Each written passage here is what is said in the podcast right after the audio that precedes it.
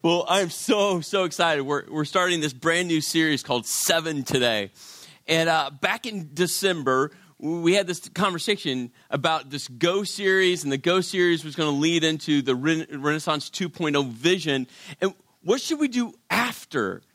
It was a real big question for us because we wanted to make sure that we came out of this Go series and Renaissance two point oh vision and re- did something really, really cool.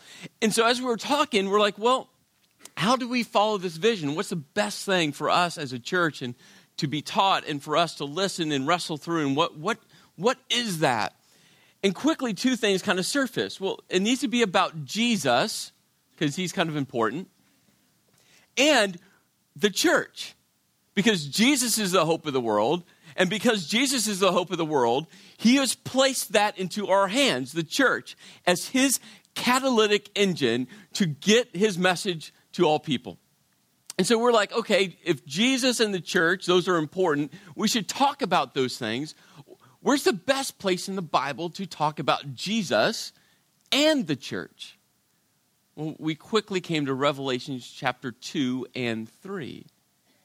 Now, maybe for some of you, you've all always thought about the book Revelation. You've kind of said to yourself, uh-uh, that, there's no way I'm going to study that. Maybe you've tried to before. And you get into chapters four and five, and there's like winged creatures and tribulation and death, and right, it gets into that place really fast, and you're like, I have no clue what's going on. And that's true, because the entire book of Revelation is prophecy. The word revelation is actually ap- apocalypsis, which means unveiling. And so there's all these word pictures and imagery of what's going to happen. And it's so difficult uh, to try to make sense of. Some of the greatest uh, uh, uh, professors and uh, professors of theology and theologians ever to live have wrestled through Revelation chapter four, five, and on. But what we find in chapters two and three is some of the best information, some of the, the best wisdom uh, that we could ever, ever hold on to about Jesus and the church. In Revelation chapter one, verse eleven, Jesus is, is sharing this prophecy, sharing these words with John. John has been exiled to the island of Patmos, and there he is. He's under uh, basically arrest. I mean, you can't get off the island. You're stuck there. And so he gets this vision from Jesus. And so in verse eleven, it says, write on a scroll what you see and send it to the seven churches, to Ephesus, Smyrna, Pergamum, Thyatira, Sardis, Philadelphia, and Laodicea. And Jesus says, here's what I want you to do, John. I'm going to give you, you know, this prophecy, these words. I want you to write them down, and I want you to send them to these seven churches. But he doesn't say write one letter and send that one letter just to Ephesus. He says write down all of this and send all of this to all the churches. You see what Jesus is giving? Both to two thousand years ago, to these seven churches two thousand years ago, but also for you and I today, is his performance evaluation. We're going to see over the next seven weeks in these seven churches, Jesus' performance evaluation. We just got through as a staff, going through what we call uh, our PEP process, or our personal enhancement uh, uh, uh, process. And uh, we've been walking through staff. And if you've ever been through kind of an evaluation, performance evaluation process, you know that people can do those extremely well, or uh, it can be really brutal. And uh, but there should be two core pieces, right? What has that person done extremely well, and where do they need to work on it? You need both of those pieces in balance. And so on our, our PEP process, we had this column called the top five percent. And all the supervisors know they could only give out a few few of the top five percent, right? Because if everyone got top five percent in every area, that's not top five percent anymore, right? But we've also had to sit down and talk with people and say, but these are areas you need to work on. Uh, Sunday night after Vespers, I had a kind of impromptu uh, evaluation Uh, process that I wasn't aware of I was being invited to. And so I got off the stage and I, I walked to the back. And there's a circle of people who decided that they wanted to evaluate me. And they said to me, they said, hey, Chris, say the word roof. And I say, rough. And I said, and they laughed. And I, like, what? They said, say that. I'm like, rough. They're like, ah. They're like, it's roof, not rough. What does a dog do? I'm like, bark, you know? Right? So they, they proceeded to let me know that I was saying roof wrong. So I have practiced all week so I can say roof correctly. Thank you. I will curtsy. And so Jesus is going to give these seven churches a performance evaluation. He's going to tell them what, what areas are the top five percent, what areas they need to work on. He's going to share with them an action plan on how to accomplish that. He's also going to say, if you don't change, if you don't work on that, that one side, that, that rebuke, the correction side, there's going to be consequences. But he also says to you, but there's going to be a reward if you do. And so we're going to walk through the next seven weeks looking at all of those different areas. So we're going to jump in to the church of Ephesus, starting in chapter two, verse one. It says, to the angel of the church in Ephesus write. The word angel, probably if you hear that word, you're thinking like some winged creature with a harp singing, la, la, la, right? You're, that's what, or if you're kind of more on the dark side, you're thinking the angel of death with a sword. But here in Revelation, the word angel, it's actually the word angelos, which means messenger or herald. And back during the Old Testament, New Testament times, that was a very common word that people would be given as a title, like a king would send his angelos, his herald, his messenger. We found in one writing uh, in, that was dated ninety-five A D that the pastor of the church in Rome used the title of angelos or messenger, herald.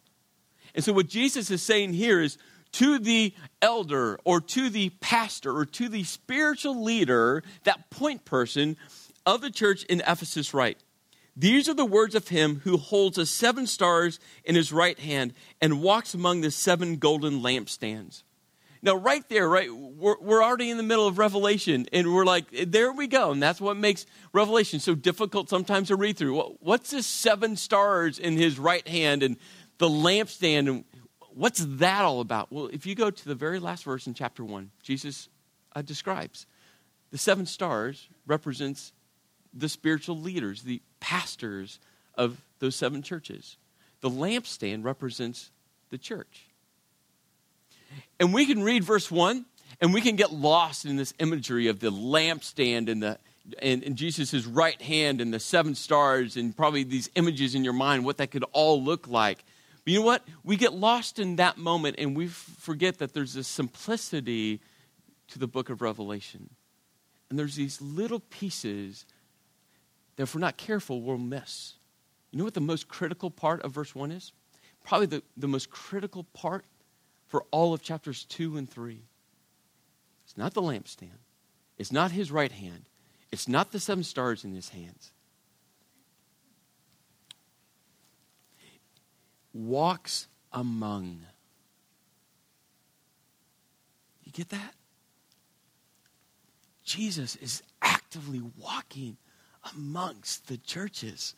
So many times we think he's way up there, so far removed. He's taking this passive stance.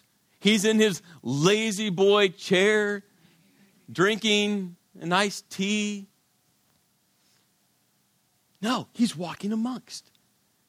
He's actively involved in the, in the church. He's actively involved leading. He's actively involved encouraging. He's actively involved guiding. He's actively involved with the church.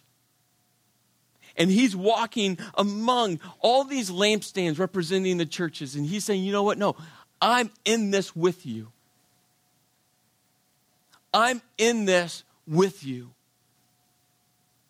Together, we're going to accomplish amazing things. Then he starts into kind of the commendation side, the attaboys, the high five side of, of the church of Ephesus. He goes, I know your deeds. And they're going to be really uh, stellar. I mean, these things that he's, three specific things he's going to uh, outline for the church of Ephesus. He's saying top five percent. I know your deeds. They're in the top five percent of all churches. Your hard work is number one. Hard work. That word literally means to toil, to sweat, to come to a point of physical exhaustion. He's saying to this pastor, this spiritual leader, and to everyone in the church of Ephesus, way to go, high five. You are serving. You are getting it done. You're not procrastination, uh, pr- procrastinating. You, you, sloth is not even in your vocabulary. You see the plan. You see the needs. And you are giving your all to accomplishing that. You go back to Acts chapter two and this, this uh, litany of, of just different things that should be part of the church. Caring for the poor and giving all of that you have to those in need and feeding the hungry and serving the widows and orphans and doing all of those things. He's saying you are working hard to the point of physical exhaustion. Way to go. Thank you for giving all of yourself. What I know here is there's some people that are serving at that level within Renaissance. I was at a meeting uh, Saturday morning, one of our Uh, kind of smaller sub-teams to our Renaissance two point oh team. And it was just inspiring how much they've given. And um, for those of you sitting on those Renaissance two point oh teams, I just want to say thank you, thank you, thank you, thank you. Because I know how precious your time is. I know that you have had to carve out more time to give to Renaissance. And I just want to say thank you. And honestly, Jesus would say to you, thank you. For those of you who serve in the kitchen and carry out bagels and, and all that stuff every Sunday, three flights of stairs so that we can have hot coffee and food, thank you. And for those of you serving at, in our ushers and greeters and you're smiling and you're welcoming people, thank you. And for those of you serving in children's and students, thank you for giving so sacrificially here and being part of the church. For some of you, you're sitting there right now going, busted. But here's, here's the thing. I'm going to give you all something that you can do, no matter how much time you have. And it might sound so simple to you, but really, it's foundational for Renaissance, for us as a church. On the count of three, I'm going to ask you all to do something. And again, I, whenever I do something like this, I just say, please play my game. Make me feel good up here.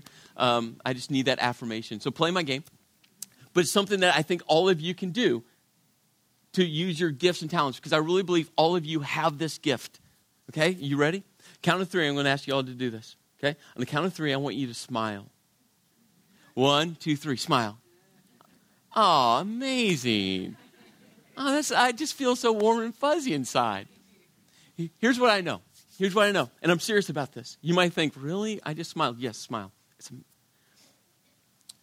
We know that we have five to eight minutes from the time someone gets out of their car door, for them to decide whether they'll ever come back here again. Five to eight minutes. The time they walk onto our little patio area. You like the new sign? Oh, it looks nice. Walk up the stairs. See the children's area.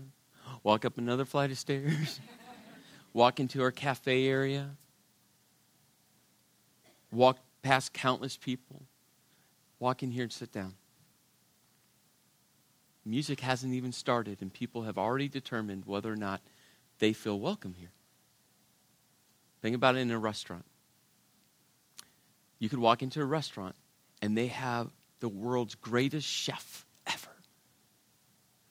But if you walk in those front doors, and that entryway is a mess, and it smells like, like Lysol, if you walk up to that host desk and no one's there, and you stand there waiting, and you have countless people working there walk past you, and they don't say a word to you. And once that host actually walks up, they don't greet you. They stand there and stare at the book. And you're like, hello. They finally realize you're standing there, and they take you to a table that's just been freshly wiped off with that rag that's been sitting in that bucket of water. Oh, yeah, that smell, right? You're like, and you just, you're just don't know what to do. And you're like, excuse me, oh, well, We'll, we'll we'll dry it off for you. And you wait and wait and wait. We can. It doesn't matter how great the chef is. It doesn't matter how great the band is. It doesn't matter how great the lights are. It doesn't matter how great e- even the video. It doesn't matter. if everything leading into this place screams, we don't want you here. So, what can you do? First of all, you can smile. Second of all, we need people to be part of our greeting, our ushers, people that will stand out, out on the, the, the little patio area, whether it's sunshiny, which never happens, or it's cloudy, uh, whether it's cold, but people out there greeting who smile, people who will be our ushers, who will stand in this room and hand out and, and greet people and answer questions, people working at our guest center. We just, if you can smile and you have fifteen extra minutes, guess what? We could use you. But we need people everywhere. In our children's area, making that sure that a child has the best hour of their week. In, in our student ministries, all of you have been teenagers before, right? You, you, you know if you're a parent of a teenager right now, you can say nothing right. And you know nothing. And that's why we need other adults speaking the lives of our teenagers to help in that transition of life. So we're going to make it real simple for you. Uh, serve at renaissance church dot org. Today, right now in the service, it's okay. You can get out your smartphone um, and you can answer other emails while you're at multitask. I'm fine with that. But if you're going to multitask, just drop us an email. Maybe in the subject line, you just put smile. We'll, we, we'll get that. We'll use you.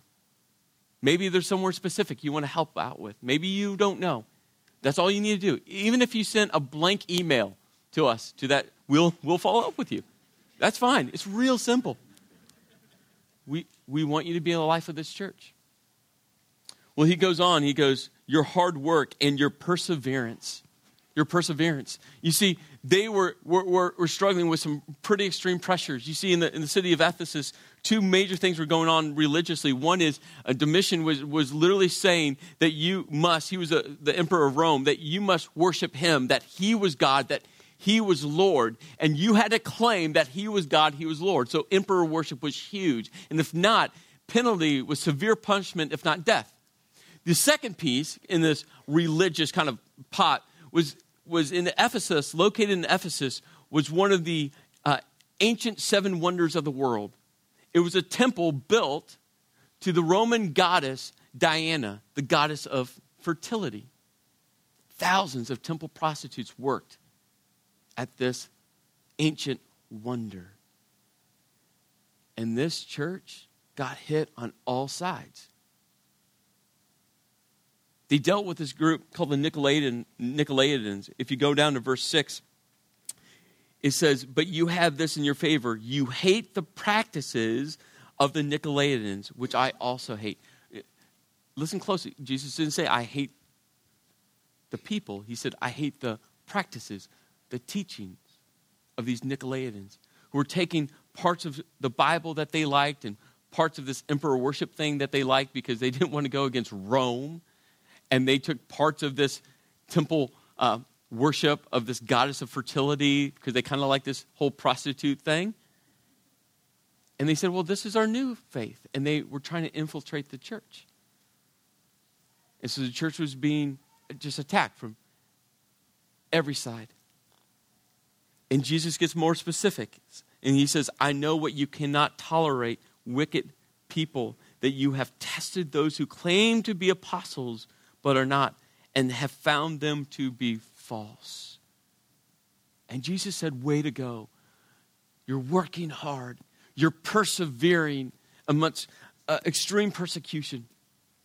And you're making sure that these false teachers, these false apostles, these people that are just picking apart the Bible for the things they want and they like, and kind of going to the, the buffet of religions and grabbing these other pieces, and you're making sure that they're outside of the church, that you're getting rid of those people. Way to go.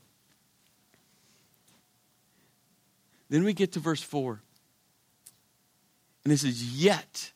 The literal translation is the word but, right? It's a stark contrast, this, this dynamic turn where he says, but, and you know, here it comes, right? These are the top five percent, but there's some something that you need to pay attention to. He goes, I hold this against you. You have forsaken the love you had at first. You have forsaken the love. In the book of Matthew, Jesus was asked a simple question.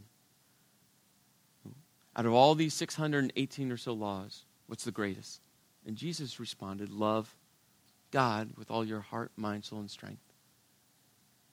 And love your neighbor as yourself.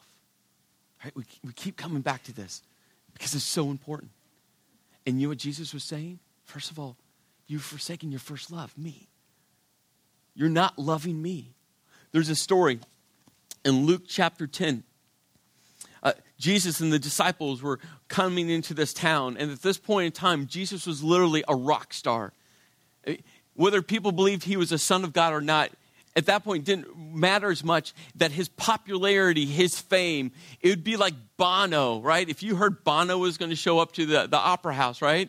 This place would be packed. It's like, ah, this was Jesus who's coming in this town. And this lady named Martha said, hey, I wonder if he would come eat at my house. Let me give it a shot. And so she got word to the disciples of Jesus, hey, would you guys come eat at my house? And Jesus said, yes. Could you imagine if you got word somehow through like to Bono, say, hey, will you come to eat dinner at my house? I'll pick up some pizza, right? And he said, yes. So Jesus gets to her house, and guess what Martha is doing? I mean, she has Jesus in her house. She's frantically cleaning, frantically cooking. She wants to prepare the best meal she possibly could for Jesus. Could you imagine her mind spinning, going, well, I, I asked. I just didn't think he would say yes. And now he's there. Well, at this moment, she realizes her sister. Now, we don't know if it's a younger or older sister. I'm guessing her younger sister wasn't helping. She was just sitting at Jesus' feet listening to him. So she comes out, and this is just classic, like those moments with siblings, right? If you have an older or younger brother and sister, you know, like this is this classic moment. Martha comes out, and she says this to Jesus, Lord, don't you care that my sister has left me to do the work by myself? Right? That's just classic, like sister, sister, brother, sister moments. Tell her to help me. Love it. And this is how Jesus responds. Martha, Martha, you are worried and upset about many things, but few things are needed, or indeed only one. Mary has chosen what is better, and it will not be taken from her. For some of you, for some of you,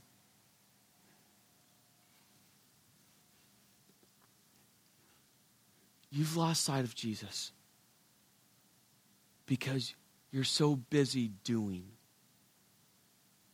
You're so busy serving him. And what Jesus was saying to Martha was, Martha, the most important thing you could be doing isn't worrying about all the preparations for the meal and preparations of your house and all this other stuff. The most important thing, it's just to sit at my feet and listen to me. And I want to challenge those of you who find yourself more like Martha. Slow down. Remember your first love. It's Jesus. And he would rather you sit at his feet and listen to him than be so busy serving him. Well, the other side is they isolated themselves from their neighbors, right?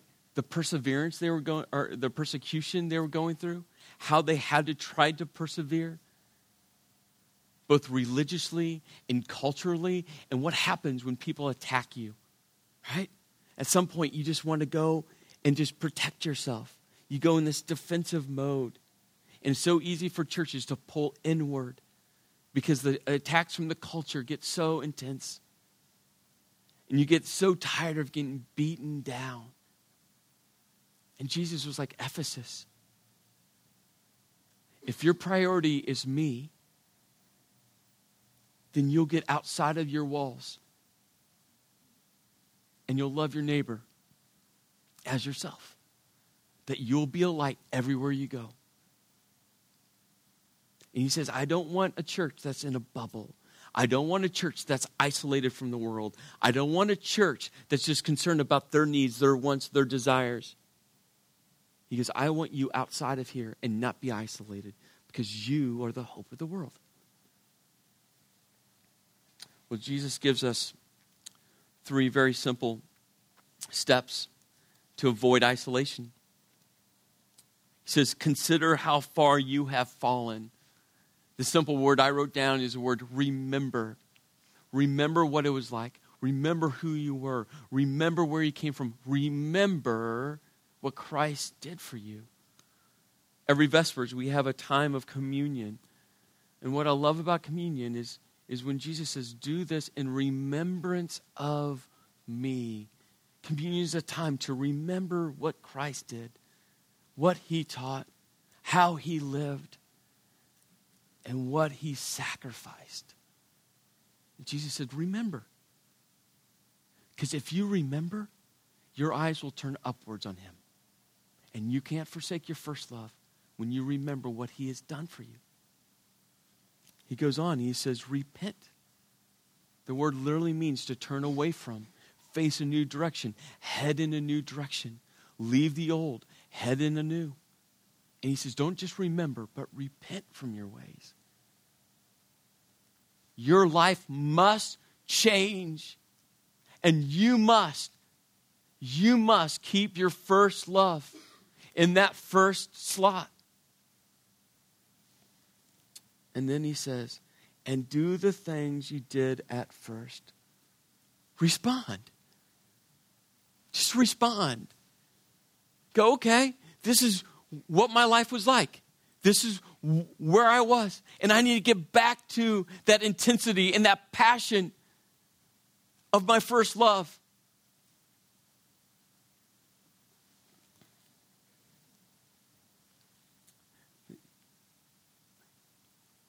But this is when that point where Jesus gets really, really serious. He says, if you do not repent, I will come to you and remove your lampstand from its place. Last week I shared with you some four thousand churches close their door every year. I, I just wonder, this is in Chris Trethewey's little wandering space mentally. I wonder if that's Jesus literally removing lampstands.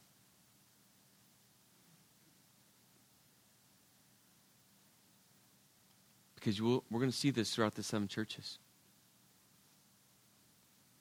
And I think Jesus is that serious. Because he realizes that the church is the hope of the world. And if the church isn't going to get it done, and if the church isn't going to take it serious, and if the church doesn't heed his warnings, if the church, he's just going to remove the lampstand. He ends this letter to the church in Ephesus by saying this: whoever has ears, let them hear what the Spirit says to the churches. To the one who is victorious, I'll give the right to eat from the tree of life, which is in the paradise of God. He goes, but if you will respond, if you will repent, if you will remember, if you will, guess what? The reward, it doesn't get any greater than that, eternal life. It doesn't get any greater than that. So the question is today, how do we make sure that we don't lose our first love? We don't lose sight of our first love. That we keep our eyes focused on our first love, Jesus. How do we make sure? Well, I challenge all of you, get to know Jesus more. It sounds like such a basic thing, right? Get to know Jesus. Oh, thanks a lot, Chris. No, duh. Okay, check off. No, seriously, get to know. How did he think? How did he lead? How did he respond? How did he interact? What, what, what are the things that just ticked Jesus off? What are the things that made him cry? What are the things that gave him joy? Start in the book of Luke. Start in the book of John. Two great places for, places for you to get to know Jesus. And as you get to know him, your eyes will turn to him. I don't know if you've ever seen this picture before. We had this painting in our house. It's a picture of Jesus. And uh, um, probably uh, if you didn't have this in your house, or maybe you still do, you've seen this image of Jesus before. And what I've always found interesting is this meek, mild, gentle, pacifist Jesus, right? And I'm not saying that he doesn't have those attributes. But when John saw Jesus, right before he received this prophecy, this is how John described Jesus. I turned around to see the voice that was speaking to me. When I turned, I saw seven golden lampstands, and among the lampstands was someone like a son of man, dressed in a robe reaching down to his feet, with a golden sash around his chest. The hair on his head was white like wool, as white as snow, and his eyes were like blazing fire. His feet were like bronze glowing in a furnace, and his voice was like that of the sound of rushing waters. In his right hand he held seven stars, and coming out of his mouth was a sharp, double-edged sword. His face was like that of the sun, shining in all its brilliance.